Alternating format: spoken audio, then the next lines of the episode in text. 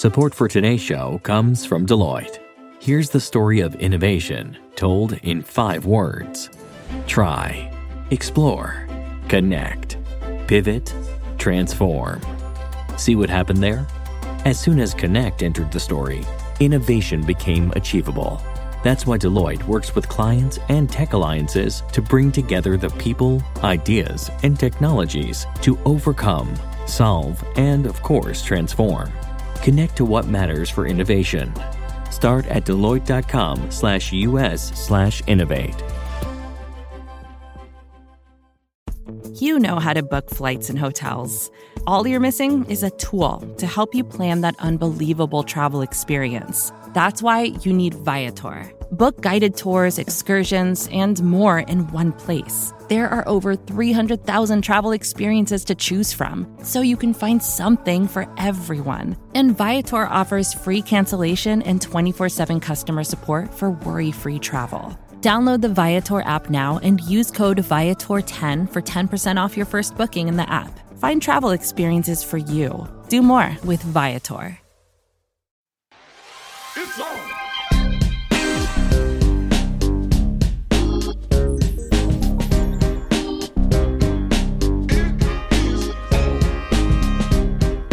Hi, everyone, from New York Magazine and the Vox Media Podcast Network. This is the would be Twitter CEO, except I turned down the job. Just kidding. I would never take that job. This is On with Kara Swisher, and I'm Kara Swisher. And I'm Nayeema Raza. I don't think he's ever going to offer it to you. you should. I'd be good at it. Can you send your resume to Elon? No, thank you. I don't think I've had a resume a 40 years. Well, it will be Linda Yaccarino, the former NBCU ad exec, who gets to fill his shoes as chief twit. Yes. He claims he'll be CTO and executive chairman. Yeah, that's the entire company. But okay, sure. And also, he's still the owner. That's the most important title. Yeah, exactly. Yeah, yeah. That was a good little uh, scoop on my part. I haven't done one of those in a while. Yes. Was it a scoop? You framed it as a prediction, but it felt like a scoop. Everything I write, I do know. I don't make a prediction. I don't know. I know Linda really well.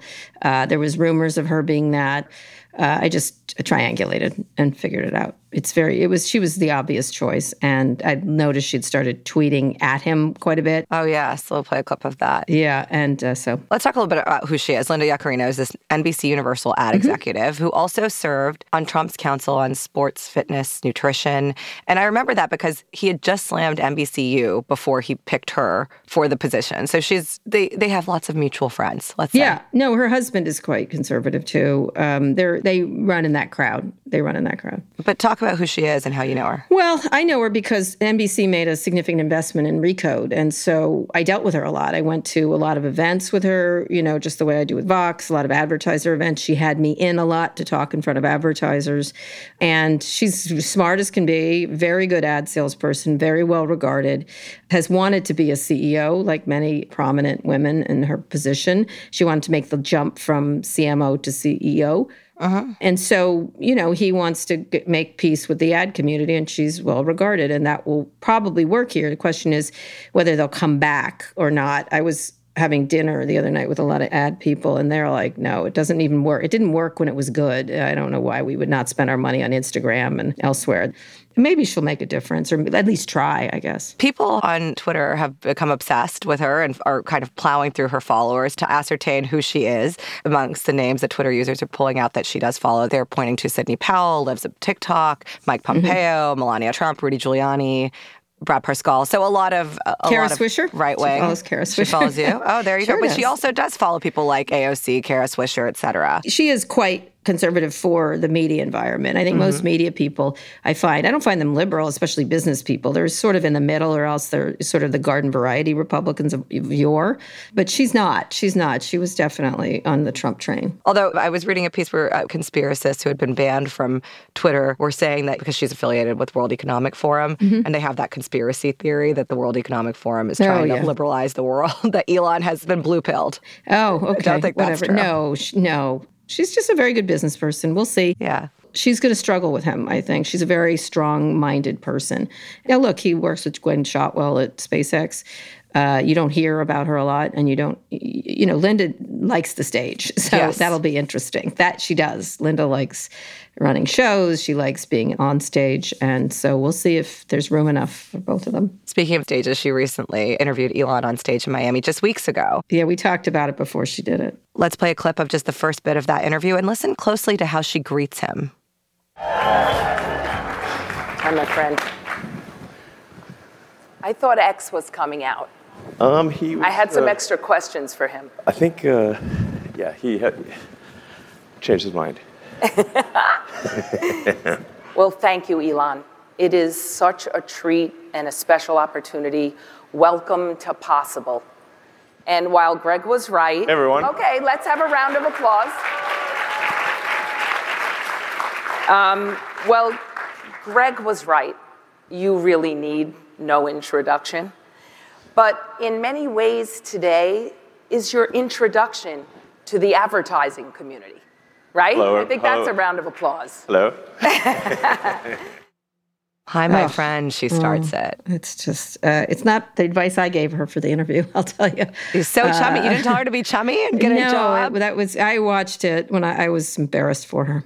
But she's an ad salesperson. That was obviously a job interview. So, But the interview, yeah, was really a softball. I mean, listen, ad salespeople are, are not people that are going to be hard on anybody they're trying to sell. So, Yes. I thought it was cringy, but she's not a journalist, so whatever. She wanted to sidle up to him, and that's precisely what happened. So, there you have it. By the way, you know Elon's new uh, thing, right? You were saying he didn't innovate enough, and now he has a, a new idea. Do you know what it is? No, Twinder, the dating app. no, please stop.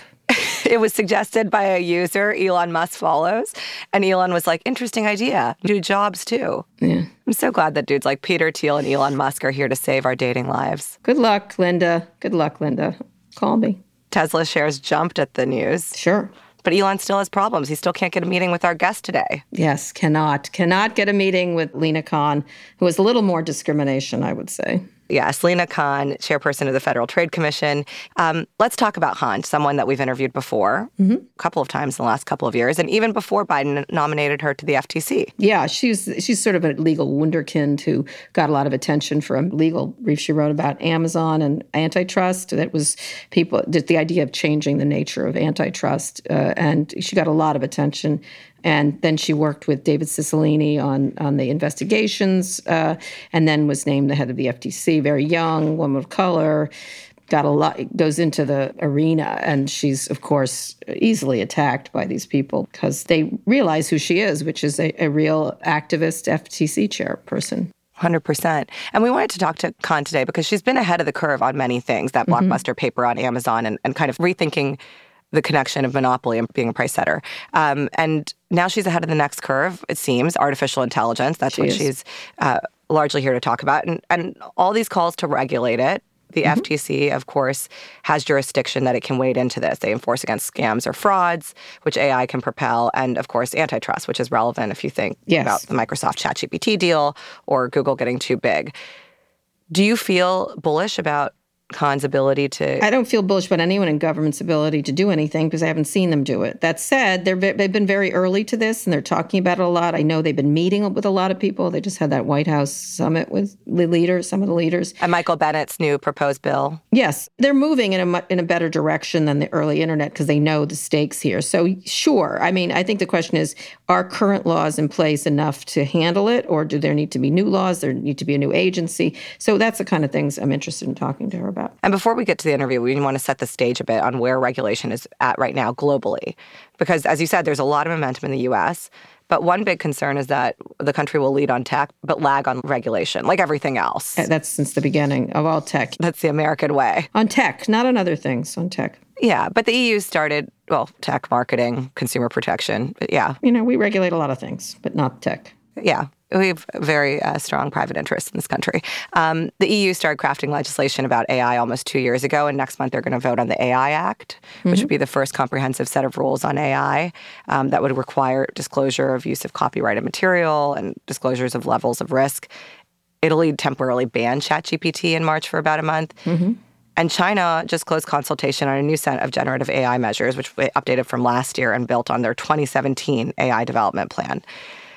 All of that has been seen as a way to build up public trust in AI. So what do you think the US's move here is? Well, a couple things. They have to be part of global coalitions around AI, and they have to start to think about what laws we have that work, that govern this, and what laws we need, and what's important, and where government needs to be in consultation with these companies because most of it is being done by private companies. And so, given how important it is and how much we've seen the internet damage society, let's try to figure out and anticipate problems going forward. 100% and that's the interesting thing about lina khan is someone who is is willing to i agree with you government doesn't get a lot done mm-hmm. uh, particularly here when it comes to regulating tech. But she's someone who has the big guns shaking in their boots. Yeah, she does. She's a little like Margrethe Vestager, but she still hasn't been as effective as Margrethe. And that's yes. one of the things that's important to discuss. And she's been more vilified. Yeah. She's invoked the ire of Republican commissioners on the FTC, some of whom have left. She's faced critique by the Wall Street Journal. Yeah. And most of all, she seems to have a target on her back from big tech. Yeah, well, that makes sense. Anyone who has a target means they're dangerous to them. Amy Klobuchar yeah. and many others. So, yeah, it, you know you're doing something right when people more powerful than you feel threatened. Yeah, your enemies, known by your enemies. Yeah, but that makes her a very compelling guest, and we'll talk to her about those personal stakes too. Yeah, exactly. Let's take a quick break, and we'll be back with the interview.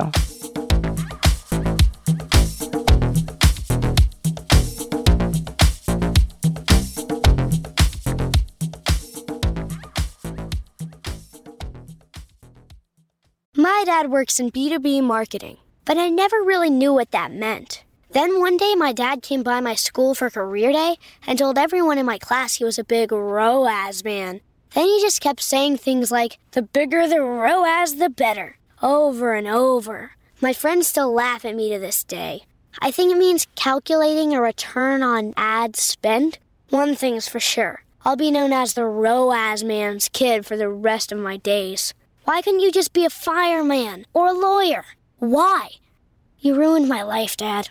Not everyone gets B2B, but LinkedIn has the people who do. And with ads on LinkedIn, you'll be able to reach people based on job title, industry, likelihood to buy, and more. Start converting your B2B audience into high quality leads today. We'll even give you a $100 credit on your next ad campaign. Go to linkedin.com slash media to claim your credit. That's linkedin.com slash media. Terms and conditions apply. LinkedIn, the place to be, to be. Support for On with Kara Swisher comes from NerdWallet.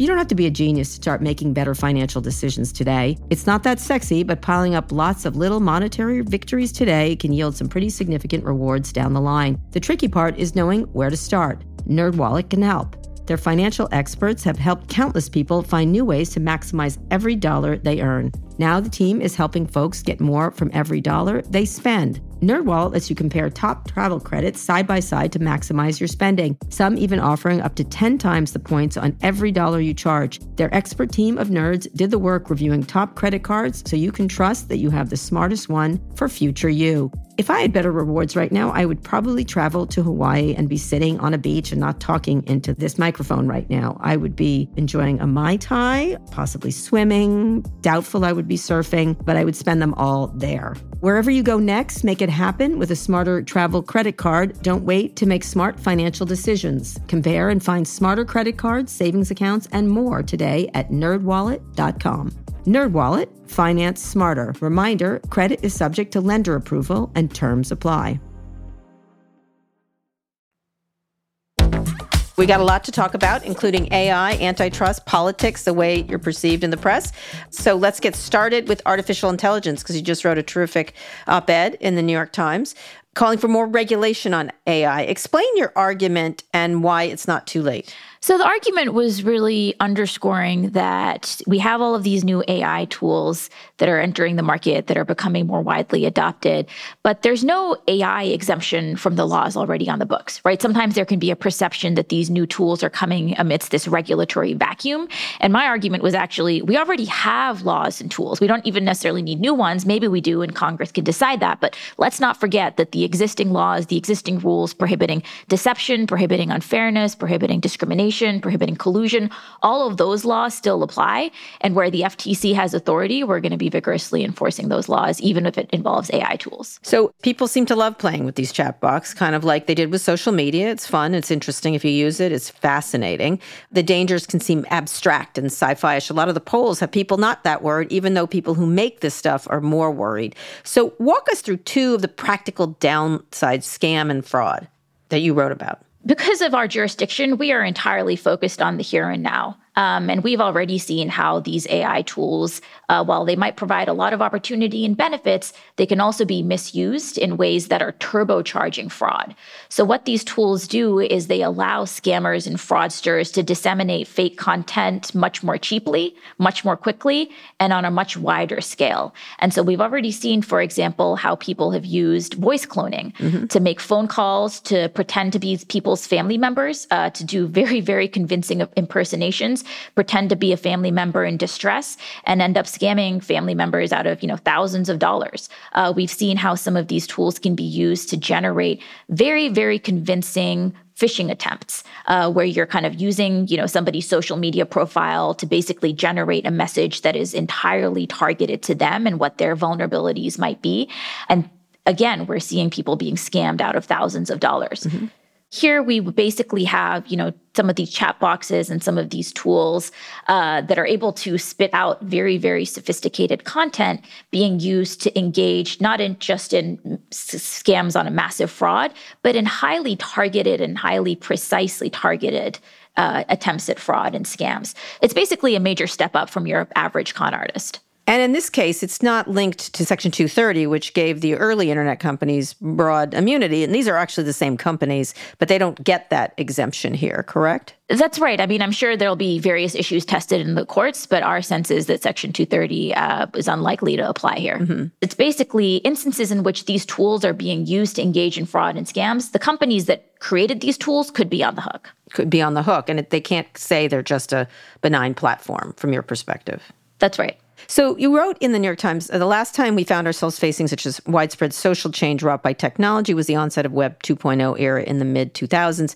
New innovative companies like Facebook and Google revolutionized communications and delivered popular services to a fast growing user base. These innovative services, however, came at a steep cost.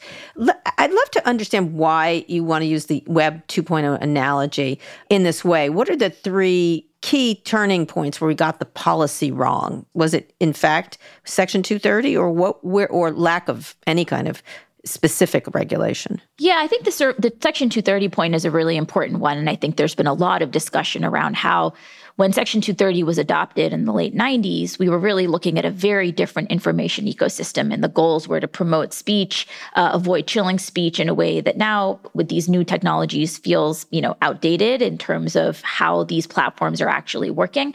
I think the other big issues that stick out to my mind are the business models of these firms, right? These firms have business models that are based on behavioral advertising. They're monetizing our intimate data, mm-hmm. uh, and their incentive as a result has been to hoover up as much personal data about us as possible. And so there was this kind of grand bargain where, you know, we would pay zero dollars, but we would in exchange be allowing these firms to effectively endlessly surveil us on the internet, right? And now that's a business model that is baked into how these firms are operating to their services. And we are on the back end having to deal with all of the ramifications of that, right? There are huge privacy implications. So bad policy choices at the beginning. Is there was there there were no policy the policy choice to give them There were no policy choices in the beginning. What would have been a policy choice and how would it look today? So I think we could have more directly grappled with this question of our business models that are based on endless tracking of individuals' data, uh, where you don't have any purpose limitations, you don't have any limitations on why it's being collected, what it's being collected for. Uh, is that really a healthy way to be creating a business, right? I mean, these moments of of technological transition are really phenomenal, right? They can present so much opportunity, they can present so much innovation. We just need to make sure that the rules are in place to make sure that those innovations are happening on a healthy dimension. And so we're getting a race to the top rather than a race to the bottom. And I worry that in some cases, we locked in a race to the bottom with some of these firms, uh, especially when it comes to data collection. And, and we're having to do a lot of cleanup on the back end. You're saying we have the laws in place to deal with this, so you don't need new regulatory scheme work? Well, look, I think Congress is contemplating a whole important set of laws right now, including on data privacy, uh, including on antitrust and competition. And anytime that Congress is able to provide greater clarity, fill in the gaps, that's enormously useful. For us as law enforcers, our job is to use all of the tools that we have already in the books to make sure that we're protecting people from unlawful and harmful business practices. What would you like to see Congress pass right now that they're working on? Look, there's no doubt that the types of privacy legislation and protections that they're contemplating uh, would be a big step up. You know, we presently basically bring our privacy cases based on unfairness and deception, which are uh, important authorities, but Congress can address some of the data collection much more head on. Um, I think the antitrust proposals that were introduced uh, both in the House and the Senate on a bipartisan basis uh, were incredibly important. And, you know, unfortunately, we didn't see those get over the finish line. But similarly, I think filling in some of the gaps that we've seen created uh, in light of court decisions that have made it more difficult for enforcers to reach the types of business practices that members in Congress were talking about, be it discrimination, be it types of acquisitions, that would be an improvement too. Why didn't they get over the finish line from your perspective? Look, it's no secret, and it was widely reported that the firms that would have been affected by these bills lobbied heavily. Um, they threw, you know, millions and millions of dollars, and you know, unfortunately, um, imagine that had an effect. Uh, this is one of the issues where we do see strong bipartisan support, uh, and so it was unfortunate that we weren't able to see that over the finish line. So, how do you get something through? How do you, in this case, uh, because these are the kind of things we need right away? does AI make them more worried? It does seem like AI could be a turning point um, yet again in terms of members of Congress, you know, recognizing just how much uh, of a threat these tools could be if they're not reined mm-hmm. in appropriately and if we don't have the proper rules in place. Talk about the AI pause, whether it was the answer or not. I think it's ridic- it was ridiculous to say this is going to pause. How did you look at that? The idea of this group of people, some very prominent, saying we should pause this. Look, I think practically there are a lot of open questions about what that would look like. Uh, from my perspective, I'm as focused as possible on making sure that as we go forward that these companies are adhering to the law, uh, that we at the agency are skilling up to make sure we can fully even grasp how these technologies are working. Uh, the other month, we launched an Office of Technology uh, where we're bringing on data scientists, data engineers, AI experts. It's a uh, long time coming. It's a long time coming. When I joined the agency, we had around you know five or six technologists. Uh, we've now close to doubled that. We are oh, continuing 10. to hire. 10. That's really not yes, good. but you know, within the first few days of putting out our postings, we got somewhere between 300 and 400 applications mm-hmm. from technologists wanting to come into the FTC, wanting to do this work. So we're enormously excited. Uh, look, we are a pro innovation agency. Uh, we just think it needs that these companies need to be innovating in ways that are complying with the law. I think far too often we've seen how companies, you know, try to use the mantle of novelty to break the law, right? To say, hey, this is innovation, but really it's law breaking. And that's what we need to be attuned to. So when I interviewed Sam Altman, who's the CEO of OpenAI, he essentially said the safest way to deal with AI is to release it to the public and fix issues as they come up. Yet the FTC recently warned AI firms not to over rely on, quote, post release detection. You'd like them to test and catch in advance.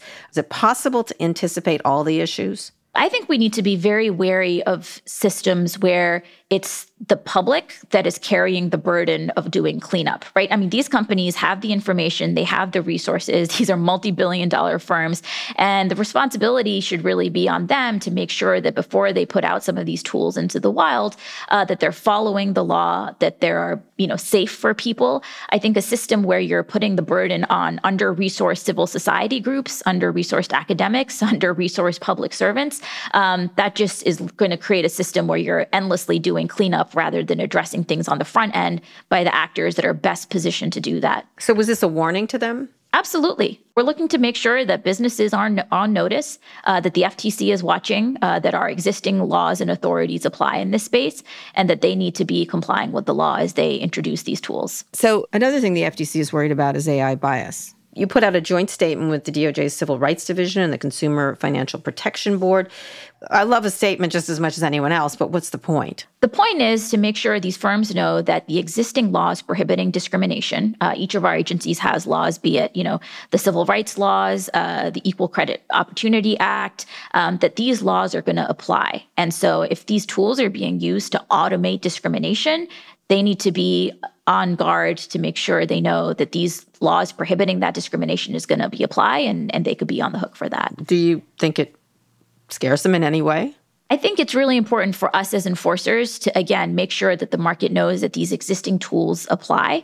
Um, I think we've seen all too often instances in which companies play fast and loose with the rules, especially right at the beginning when there can be some confusion about, hey, are these new tools? Did the existing laws apply? What does that look like? What me? Yeah, huh? exactly. And so we as enforcers thought it was incredibly important for there to be absolutely no doubt, uh, for there to be clarity and transparency for businesses that they know, hey, all of these existing laws apply, and we as law enforcers are going to be applying them. Do you think that makes them nervous or wary or not? Or, I mean, realistically, some people suggest the power to regulate AI should lie with the FTC, but you are understaffed as it is.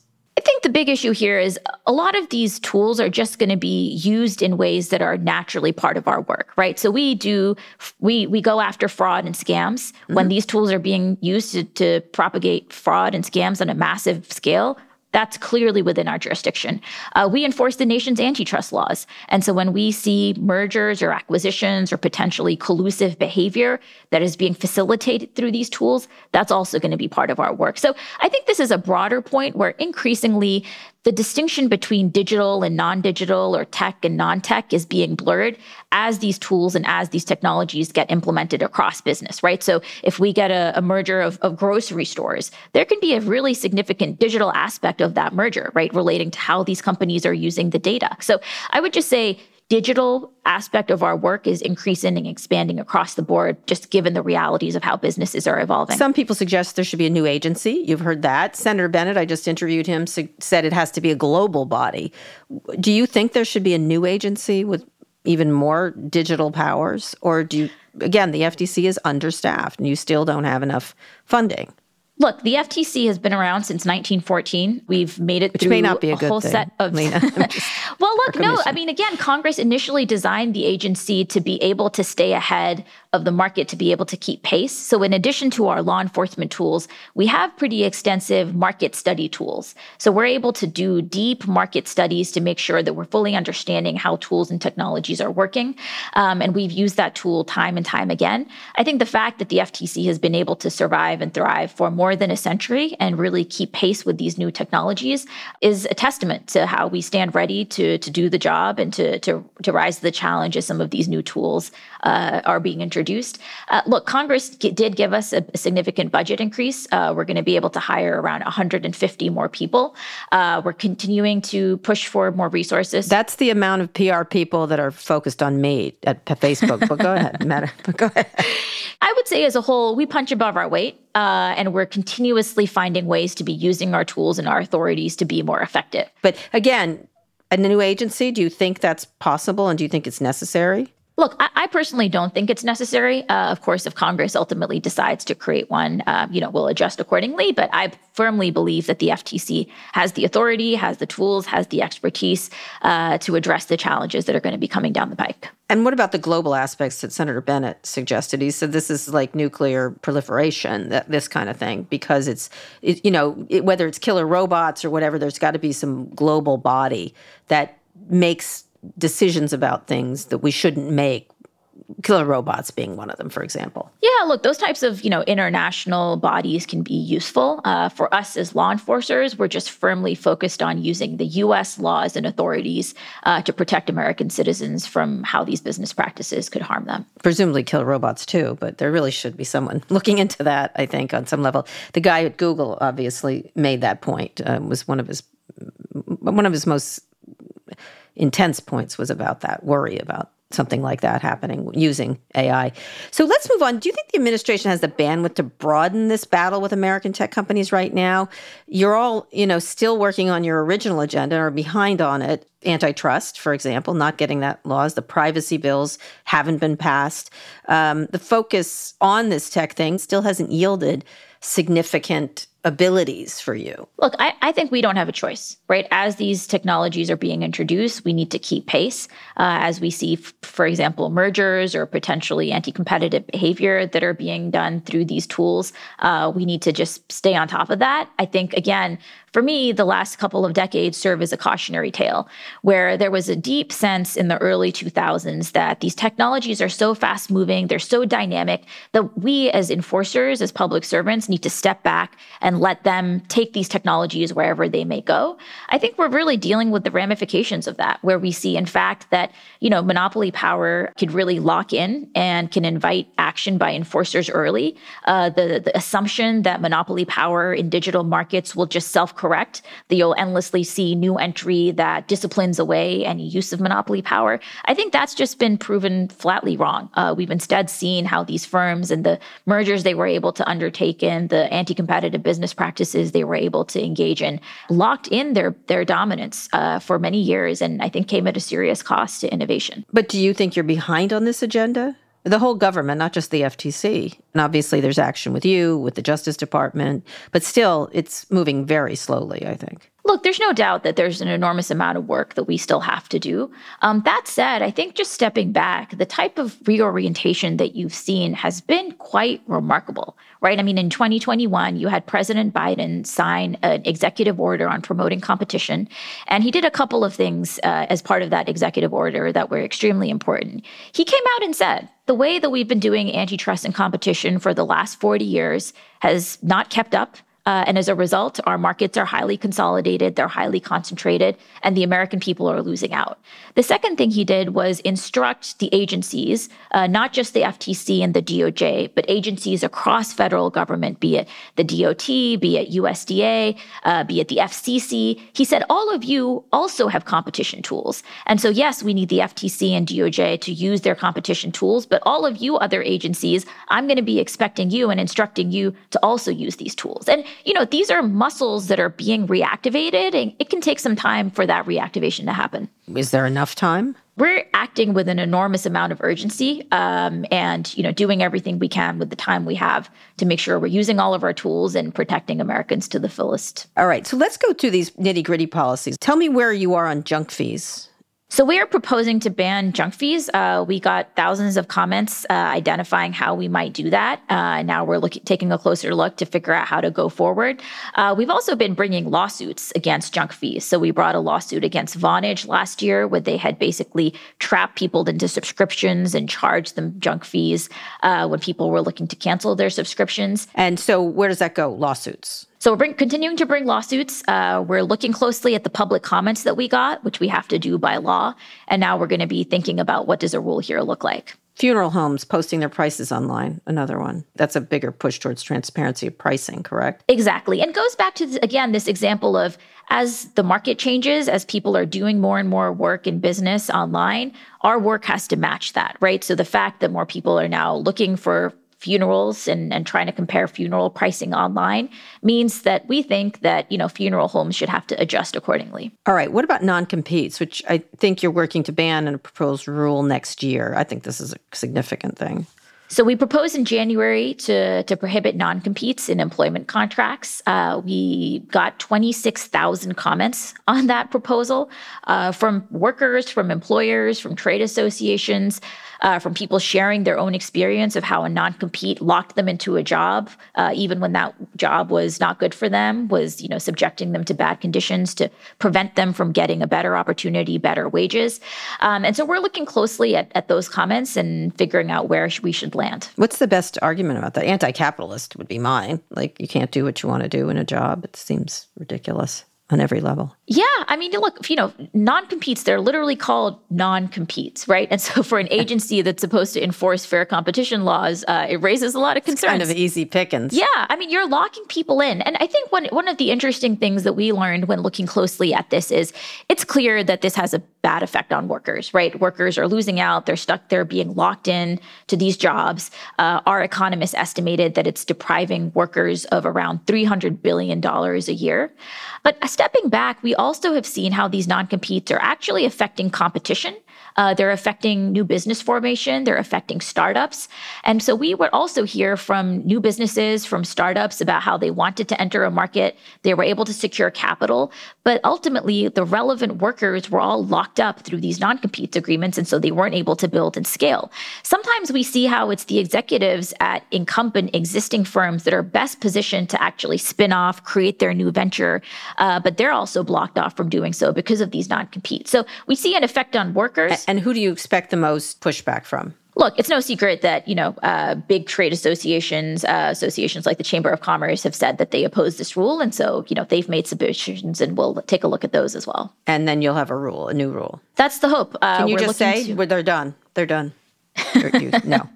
We take very seriously just the serious impact that these non competes are having on people's day to day lives, uh, especially in the current environment where you know workers have some leverage, they have some power. They should be able to use that to get a better job, uh, to get a job that's better fit for them, that has better wages. And so the idea that these non competes are locking people into place seriously concerns us. And so we're bringing a lot of urgency to this work. Yeah, I was with some Chamber of Commerce people and they were belly aching over it. And I said, Oh, you bunch of communists. And they didn't like that too much. anyway, you might try that. Uh, I don't think that'll work for you. We'll be back in a minute.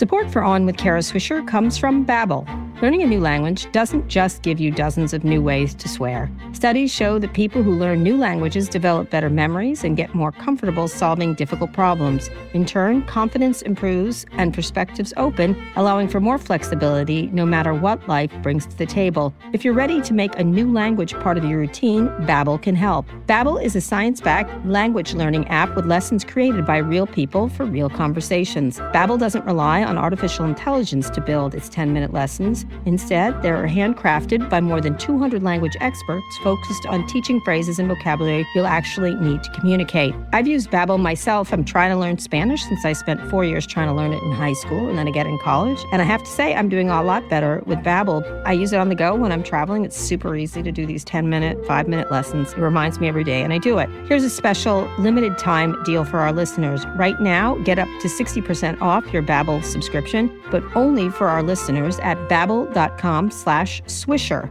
Get up to 60% off at babbel.com slash swisher, spelled B-A-B-B-E-L dot com slash swisher. Rules and restrictions may apply.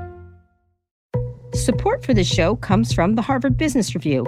I made a career out of taking to task some of the tech industry's biggest players. And honestly, some of these guys, and they're all guys, really had no clue what they were doing, and they could probably have benefited from some of the resources available at Harvard Business Review. Harvard Business Review is a top source for smart management thinkers. Cultivated by some of the greatest minds in business, the Harvard Business Review is a trove of rigorous insight and best practices. It's more than just a flagship magazine, too. You can find the same level of expertise on hbr.org, and for just $10 a month, a subscription unlocks unlimited access to a variety of resources like hundreds of articles, podcasts, newsletters, case studies, and so much more. I use HBR all the time to look up all kinds of cases, and not just in tech, and also listen to their podcasts. I look at their newsletters, and I really, really, really, most of all, like the articles, which have a different perspective that I might have to give me ideas. While much of Harvard Business Review's content is available for free after signing up at their site, subscriptions to unlimited content start at only $10 a month. Go to hbr.org slash subscriptions and enter the promo code KARA right now to get 10% off your subscription. Again, to save 10% off your HBR subscription, go to hbr.org slash subscriptions and enter the promo code KARA. So let's do a lightning round over existing suits. I know you can't discuss active litigation, so instead of getting in the weeds, I want you to give philosophical rationale underpinning these. First, the suit to block Microsoft from buying Activision Blizzard. You met with antitrust regulators in the UK shortly before they also blocked the deal.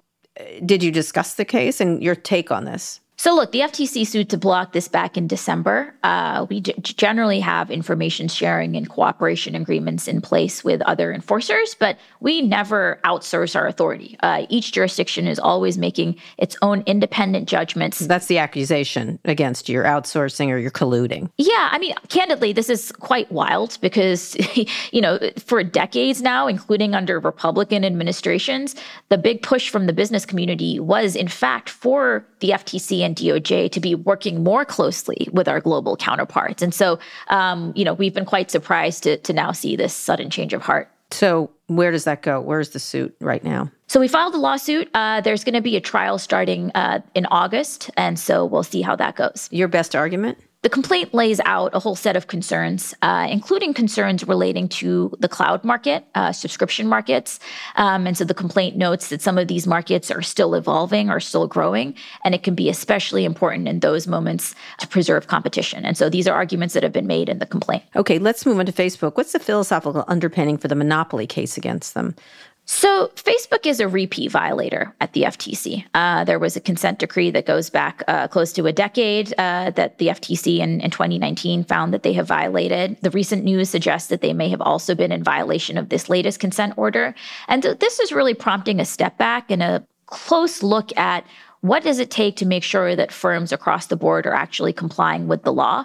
Um, are fines, even if they're big enough, or do we as an agency need to be looking at the underlying business models and the incentives that those business models are creating to make sure that firms are not able just to treat these consent decrees or even fines as a cost of doing business, um, and they're actually fully complying with the law? So, in this case, where does it stand right now? So, we voted out um, a, a order that would change a consent decree. Um, now Facebook has an opportunity to make a filing, um, and then we'll take it from there. Uh, we also have a separate lawsuit that was filed before I arrived at the FTC, uh, looking to address the fact that Facebook's acquisitions of Instagram and WhatsApp were illegal, uh, that it made them basically to maintain its monopoly as the market was transitioning from desktop to mobile. Um, so that lawsuit is underway. Uh, when I came in, you know, the judge had tossed the case out. We filed an amended complaint. We survived a motion to dismiss. And so now the trial is proceeding. Does Lina Khan have a meta fixation? this was in the Wall Street Journal. It seems like the Wall Street Journal has a Lina Khan fixation, but I think when you have companies that are repeatedly before a law enforcement agency, you need to ask serious questions about whether these companies are recidivists and, and whether they have a challenge in abiding by existing laws. Recidivist. That's a good word. That's a loaded word meaning that they will continue to do this until you stop them. I think we have a serious problem where companies oftentimes big companies can treat law enforcement actions or even fines as a cost of doing business.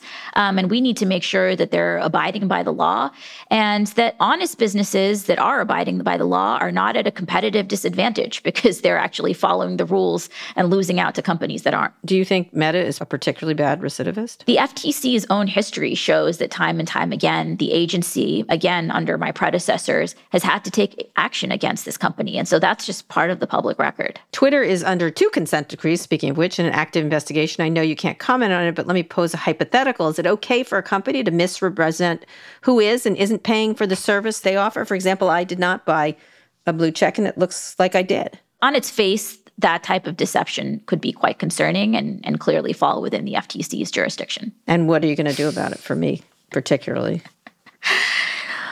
Look, we've been following a lot of the developments at Twitter quite closely. Um, as you noted, this is a company that's been under a consent decree at the FTC for a decade, uh, right? This far preceded any new ownership that took place last year. Mm-hmm. And so, even a decade ago, uh, the FTC found that the company was representing how it was using people's data. Uh, there's a lot of personal data that's tied up in, in Twitter. And so, anytime we see reporting that that data might be susceptible to misuse, we take that seriously and, and look at that very closely. Do you think that the, the blue check thing is misrepresentation? There's you know a legal test that you go through to, to show deception. But on its face if think if you're representing that there's a marker that somebody has paid for something but in fact they haven't um, that's a concern. Uh, i think we also can see you know glitches and, and changes where it might not be intentional. And so that's something that we need to um, be aware of that distinction as well. And find out it's intentional. Um, according to the gop's subcommittee on the weaponization of federal government you've been harassing twitter. How do you respond to that again, Twitter has been under FTC order for over a decade. Um, this is a company that was found early on to be playing fast and loose with people's data. Last year, again, it was found that Twitter had actually violated that original consent decree. And so we take law enforcement very seriously. Uh, we think it's incredibly important that companies are abiding by uh, the laws on the book. Uh, the consent order is public, uh, it lays out what Twitter was required to do. One of the things it was required to do is monitor and police very closely what types of third parties had access to user data. So if we at the FTC are suddenly reading that all sorts of people have been granted access to Twitter systems, uh, that legal teams that were responsible for complying with the FTC consent order have been fired, I mean, it would be malpractice for us to turn a blind eye to that. And so I think it's absolutely our obligation, especially when you have these repeat offenders, to look very closely to make sure we're protecting people. So you're not harassing Twitter? Absolutely not. Now, Elon Musk reportedly tried to meet with you. Why did you say no? We oftentimes hear from executives about wanting to do meetings, and, and we consult with our staff who are doing the investigation on the ground. One thing we want to avoid is companies that are obstructing FTC investigation, trying to short circuit around that by just trying to ask for a meeting at the top. And so we engage with our staff and, you know, learned from them that unfortunately there were still some deficiencies in Twitter's compliance, and so uh, let them know that you know they should focus their efforts on on complying with the FTC's requests. So, did you want to meet with them? Look, you know, there's always a time to to meet top level executives as part of our process, and so if that comes to bear, uh, we'll be happy to do so. Be happy to, but for right now, no. For right now, we recommended that Twitter focus on complying with uh, existing information requests that FTC staff had put out. So, Elon, if you comply, she'll meet with you, I guess. Um, here's a case that's been decided. The FTC tried to block Meta into buying a VR fitness company called Within. The judge approved the deal. Even though you lost the battle, it might help you win a larger war. Explain the larger antitrust strategy here. Look, we brought this lawsuit because we believe that on the facts, we had a good case uh, that we should win. Uh, it was a righteous case and it was an important case. It was a case that was learning, again, from past inaction, where these firms are oftentimes looking to buy up companies in adjacent markets uh, to try to lock up those markets. And so we thought it was an important lawsuit. Uh, we were disappointed that we did not win the, the preliminary injunction. But the court's opinion was really important because it identified a few key ways in which the agencies could be continuing to enforce anti merger law in high tech markets. So the court noted that the potential competition and actual competition theories apply in these new markets. Meta's argument had been, oh, these are decades old doctrine. They don't even apply in this new market. Mm-hmm. The other thing the judge acknowledged was that even when you have a lot of dynamism uh, in a particular market, that doesn't necessarily mean that you don't have a monopoly problem. Mm-hmm. And so he noted that you could both be seeing a lot of entry and exit into the market, which was but that Meta's itself, argument, which was Meta's. exactly. Yeah. And so there are all these little ways in which the judge actually affirmed the FTC's overall approach. Um, it was really right at the finish line that he said we weren't able to get over the line, but um, we got really close, and you know we're going to be continuing to enforce the law, and and we're appreciative of, of some of the judge's analysis and think it really corroborated the theory that we were bringing here. So one, but speaking of which, one of your then colleagues, Christine Wilson, said you should have recused yourself from the Meta Within and cites previous recusals by FTC commissioners. Why didn't you recuse yourself? Look, recusals are most appropriate under the ethics laws if you have a financial conflict or if you have a family conflict. And so if you know your your partner works at the company or if you have huge amounts of stock in a particular company, that's where we traditionally see conflicts of interest under the ethics laws. Mm-hmm. Uh, in this instance, um, as an academic, uh, you know, I had made certain statements right. uh, that were publicly known before I was nominated, before I was confirmed. You had an opinion. And uh, yeah, yes. Um, and again, uh, I laid out, you know, in a in a statement uh, why I decided not to recuse. Uh, a majority of the commission determined that that was appropriate, and so I'm confident that we acted entirely appropriately here. And, and I honestly, we need to be on guard for when big companies are looking to intimidate public officials. And so I thought it was important. Mm-hmm. Well, this was a commissioner who was. She wrote also when she detailed her concerns in the dissent that you were that they were redacted in order to protect you from embarrassment. Is it normal to redact? non confidential information from commissioners' opinions? We have a longstanding practice adopted in the 80s under a Republican chair uh, to redact non public information when it relates to staff deliberation. Mm-hmm. I should also note that Facebook made this argument in federal court, mm-hmm. uh, and Judge Boasberg of uh, the DC district uh, determined that you know there it was entirely appropriate for me to be participating in this. Meaning that that having an opinion wasn't a problem. It was exactly. He said, in fact, this is probably why she was selected for the job. Right, right, which was very clear. You do get a lot of attacks in the media um, in a lot of ways. Recent headlines: Lina Khan. This is just the Wall Street Journal. Lina Khan's merger myopia has a deadly consequences. Lina Khan blocks cancer cures. Of course, Lina Khan has a meta fixation, as I noted. Why do you think that is? embedded in the FTC's DNA, when you have an agency charged with taking on monopolies, that oftentimes involves taking on some of the biggest, most powerful companies uh, in the world, right? And those companies oftentimes have a lot of resources to throw at uh, attacking or trying to intimidate law enforcers that are just trying to do their jobs. Uh, stepping back, I'll, I will say there's also a realignment happening here. Um, there is a bipartisan realignment where we see significant concern on both sides of the aisle about the ways in which monopoly power is hurting our economy, is hurting our markets, is, is making life worse for consumers, for workers, for new businesses. Uh, I just testified on the Hill the other day, and even when hearing from Republican members, I hear a lot of concern about how monopoly power, for example, is hollowing out rural America, mm-hmm. uh, making it difficult for independent pharmacists, independent grocers to do their job. There's a lot of bipartisan concern about surveillance of children, uh, about the ways in some of these technologies are hurting children. And so I think that bipartisan consensus and realignment also worries a lot of people and oftentimes there are efforts to try and draw a wedge in that. You know i think it was both bennet and buck both from colorado who said denver businesses have more regulations than meta for example um, which i thought was an interesting way to put it. Um, but the companies are also coming for you and continue to. They've been doing that it's very personalized. Can you comment on that, the personalized nature of it? That you're, you know, some angry person, especially a woman, coming after them. I knew up when I signed up for this job that if you're at the FTC looking to take on monopolies, as Congress instructed us to do, uh, that that's going to come with you know resistance by these entrenched firms. Uh, one thing I stay focused on is the people that we're actively helping. Uh, so the patients who we're fighting to make affordable medicine, uh, the you know consumers that we're fighting to make it easier to cancel their subscriptions, uh, the workers whose non-competes would be eliminated from our rule, and so really staying focused on the people that rely on the FTC, the people who don't have powerful lobbyists and lawyers fighting for them in DC. Uh, we stay focused on the public uh, that Congress instructed us to serve. What about you? How does it impact you? look, you know, there's a lot of noise that you have to block out in this job uh, to stay focused. Uh, I think oftentimes the biggest advantage that adversaries can have is to try to distract you, uh, to try to waste your time, to take up your time, to to you know wait out your your time in these jobs. And so that's why being able to block out the noise and staying focused is incredibly important. Has any of the noise gotten in? we're all human, and so sometimes uh, when you're reading, you know, the 51st or 52nd, uh, you know, op-ed about you on the on the Wall Street Journal board, you know, you're you have to step back and think, huh, this is uh, interesting. But again, as these attacks are not new for me. Uh, even before I joined this job, there were enormously powerful entrenched interests trying to delegitimize some of the work that we've been doing on the anti-monopoly front. So mm-hmm. in this job, it's just happening at a higher volume and, and greater frequency. But we have a really fantastic team of staff at the FTC that have long stood up for the American people uh, against monopolies, against monopolies engaging in illegal behavior, and that's what we'll continue to do. So, my last question your early career and appointment had a lot of promise and potential. You were seen as a wunderkind of antitrust, really, um, and you got so much attention.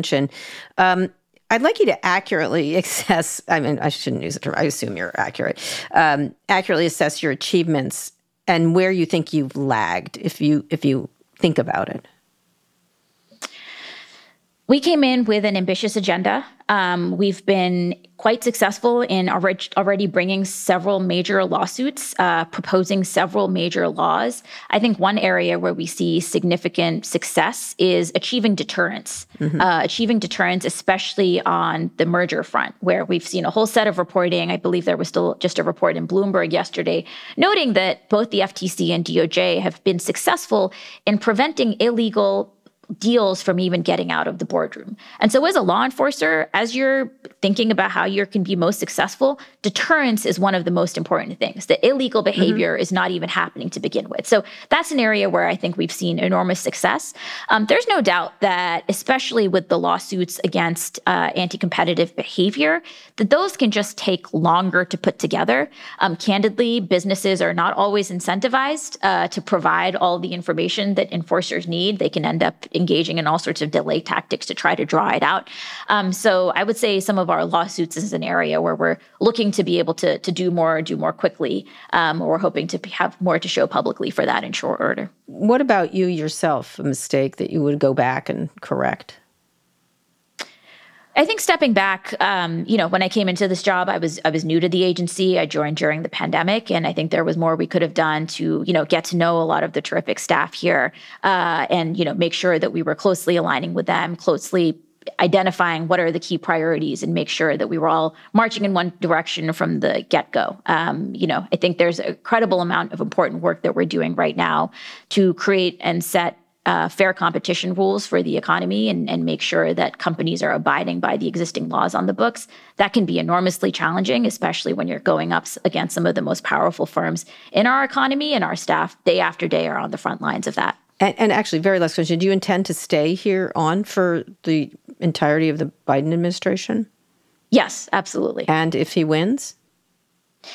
We're really eager to see what happens in the election. And I think on many accounts, it feels like our work is just getting started. And so additional opportunities to be able to continue doing that uh, will be very appealing. All right. Thank you, Chair Chairperson. Do you like chairperson or chairman or chair? you can call me Lina. Lina. Okay, I'll call you Lina. I, I feel like I should show a respectful chair thing to you.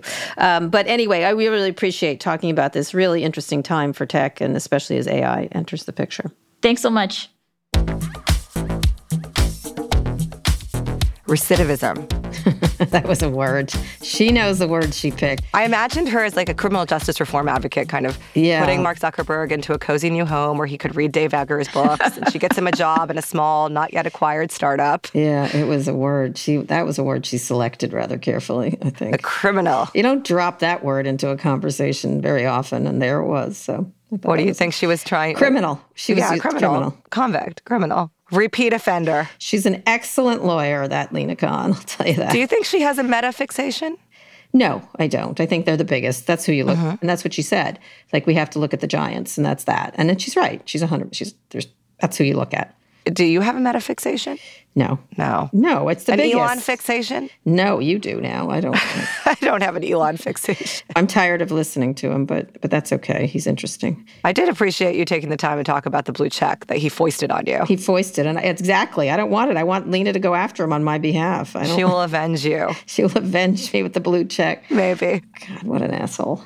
But in seriousness, what I loved about that conversation was that Lina was challenging us as a society to kind of rethink the defaults that we accept. Mm-hmm. It's like we live in a world where we assume our data belongs to other people. We assume that our employment is shackled. Yeah. We assume that, or the price we're paid for our work, you know, means that our our employers own our data and own our time for a little bit after we work, sure. um, where the public has to bear the burden of cleanup. And I appreciate that she is saying, hey, these are not default set in stone. These were choices that were made, and we can actually reevaluate those choices. Yep. And she's gotten very good at being diplomatic. I was noticing that. Before, she was much more fiery, and now she's like, under Republican presidents, they did this. Like, she has, she understands that she has to be a little less you know, as a woman, as you know, and you have to be a little less angry. You have to be a little less strident, is the word men always use for women. And so she was very deft in using, you know, well, that happened under a Republican president. That happened.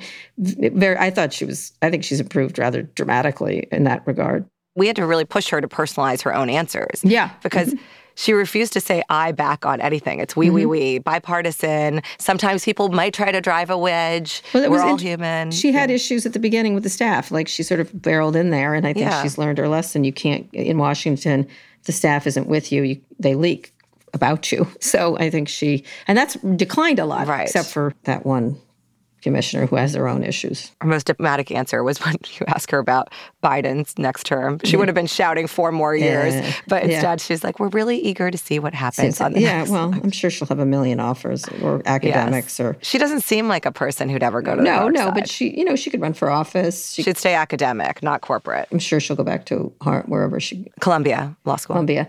Yeah, so she has a long and storied career ahead of her. Yeah. One thing I wish we'd talk more to her about is TikTok in China, because that seems to Yeah. be, uh, in high school award terms, the most likely to succeed defense Yeah. that these companies raise. Yeah, but she that's not her area. That's a congressional issue at this point. Yeah, and the national security at this point as well. Yeah, it's a Biden issue, so we'll see where that goes. But the companies love to wave their hands and say, if you regulate us, how will we compete yeah, with China? I think she thinks everyone should be regulated. Yes. I think. And the regulations that apply to US companies will also apply to TikTok. That's correct. Not necessarily the other way around. So that's a good reason for it. Mm-hmm. Um, last thing of all the cases and initiatives that you guys discussed, what is the thing you're most excited about her taking on? I'm still interested in the non-compete stuff. I think that's a real asset to have passed. It's a small little important thing that hinders innovation, and so Uh-huh. I was really heartened that she did that. Um, and I think I think she's really intelligently approaching the AI stuff. You know, a lot of I, I've had a lot of discussions recently with a lot of high-ranking officials about this, and I find them I don't find them stupid. I know it sounds Yeah. dumb, and they're eager to learn for sure, and really bringing people in um, and eager to know who else they should talk to. So that's a good thing. And so um, I thought that was those two things. Yeah. The, the, the non-compete is an important thing. Everybody should be for that. It's ridiculous. It's going to be interesting how that plays out because it's it's particularly rampant in industries like finance. Everywhere, everywhere. I was doing a story on it for the Times, and the individuals I was talking to, you know, took home tens of millions of dollars a year. So they're hardly, you no, know, of course it- not. But it doesn't. You shouldn't be paid not to work. It's just if you're an innovative person, you should be out there creating a new thing. That's it. It's just so ridiculous. It's such a ridiculous. We don't have, you know. I mean, it's not Johnny Tremain anymore, and you're. Yeah, but I wasn't quite like I, I love that you were saying it's anti-capitalist. This It's anti-capitalism. Chamber of Commerce. It's I, I- oh, communist. oh, it's not communist. I- People communist. love to throw out the word communism and socialism in America. It's co- I. It is. I don't think people should be told where to work after they finish a job. I liked her anti-competitiveness argument um, because it's actually she was kind of taking a socialist argument in some way. She's saying workers have to take back their rights, and They sh- and they she do. talked about worker leverage. Let's see in this economy if workers can hold on to it. Some will, some won't. All right. Well, I'm excited to see what she's going to do with junk fees because I can't cancel anything. Let's read us out. Today's show was produced by Nayeema Raza, Blakeney Schick, Christian Castro Rosell, and Megan Burney. Special thanks to Mary Mathis. Our engineers are Fernando Arruda and Rick Kwan. Our theme music is by Trackademics. If you're already following the show, you get a meeting with Elon. If not, you get a meeting with Elon. Go wherever you listen to podcasts, search for On with Kara Swisher, and hit follow. Thanks for listening to On with Kara Swisher from New York Magazine, the Vox Media Podcast Network, and us. We'll be back on Thursday with more.